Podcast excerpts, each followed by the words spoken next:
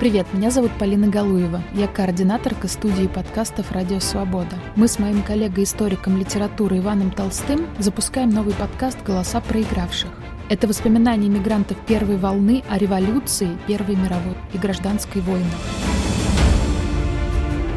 История появления у «Радио Свобода» пленок с этими воспоминаниями не менее интересна, чем их содержание, рассказывает Иван Толстой.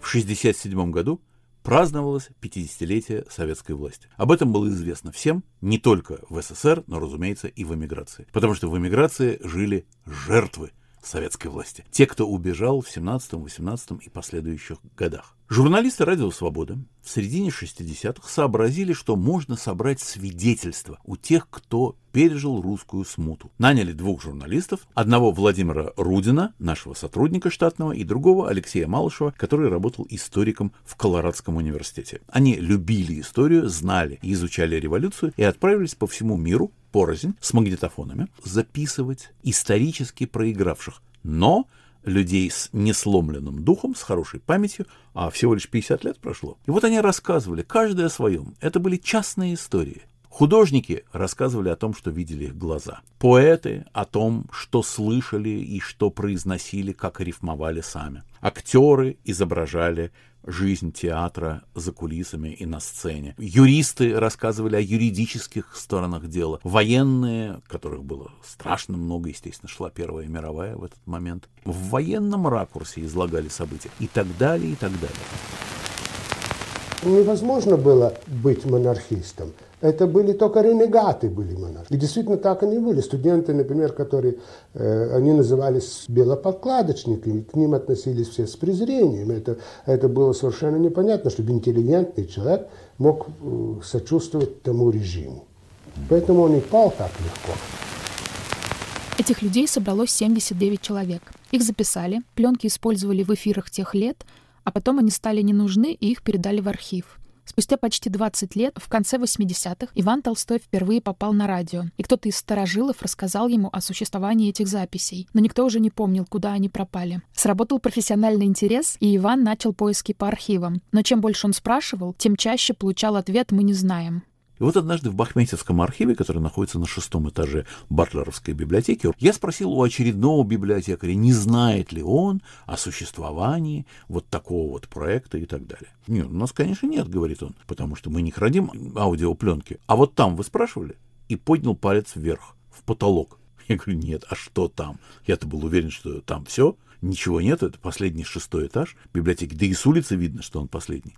Он говорит, а там Oral History Project, отдел устной истории. Спросите у них. И я стремглав на 7 этаж. Лифт-то туда не ходил. Даже в лифте было 6 кнопок. Я поэтому не мог вычислить, что там есть 7 этаж.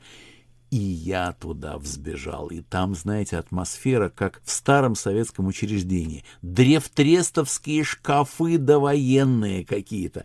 Пахнет пылью. Я спрашиваю, есть ли у вас такое? Роются, копаются, смотрят картотеку. Нет, говорят, ну погодите, есть вот что. И начинают выносить мне папки. Распечатки этих передач полностью. А машинистки раньше распечатывали так, вместе со всеми Б, Кх, и так далее. Вот так и печатали. Вот такие вот записи. Я говорю, потрясающе. Это доказательство, что это есть. И что это есть у вас. Но голоса. Мы-то радио. Нам же звук нужен. Не, нету.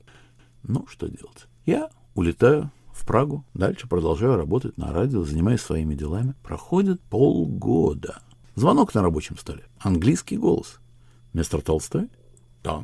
Здравствуйте, меня зовут Тактан. Я слышал в Oral History Project ваш разговор с нашими архивистами, библиотекарями. Вы меня не могли видеть. Я работаю за шкафом. Я не хотел вылезать и встревать в разговор. В конце концов, меня это не касалось. А помочь-то я вам не мог. Но вы знаете, меня страшно заинтересовала эта история, которую вы рассказали. Как же так, думаю?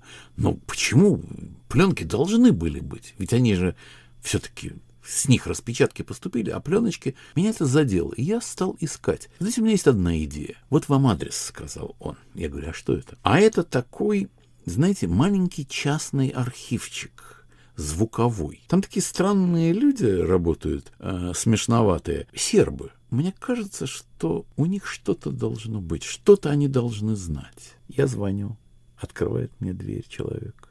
И я ему рассказываю, что меня интересует. Он говорит, ну, заходите. Куда-то пошел, в какую-то комнату, копался, шуршал чем-то.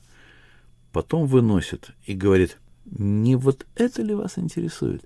Я смотрю, какая-то бобинка, явно от старого диктофона, репортофона такого. Я сразу подумал, если это то, на чем я это буду проигрывать, у меня такого нет. И дырка у него не такая, и все не то. Но надпись наклеенная, бумажка, на которой то ли чернилами, то ли старой шариковой ручкой написано «Адамович Газданов». Боже мой, неужели? И первая мысль, а вдруг размагничено? Кто же это знает? Я говорю, и много у вас этого? Ну, довольно много, несколько десятков. Я говорю, так, а как бы это послушать? Послушать не на чем, но если вас интересует, мы возьмем на вечер, на прокат, в музее специальном, возьмем магнитофончик, который примет такие катушечки. Пришел, послушал, чисто, как просто вчера записано, все идеально. Встречался в нашем окружении, в нашем мире. Считали, что Романовы будут царствовать еще столько, сколько стоит свет. Но уже к 16 году, даже в начале 16 года, когда начались неудачи, настроение менялось. Копии записи вернулись на «Радио Свобода». Без потерь не обошлось. Из 79 катушек удалось оцифровать лишь 69. Голоса тех, кто видел гибель Российской империи, вы услышите в подкасте. Ищите «Голоса проигравших» на вашей любимой подкаст-платформе или на сайте «Радио Свобода».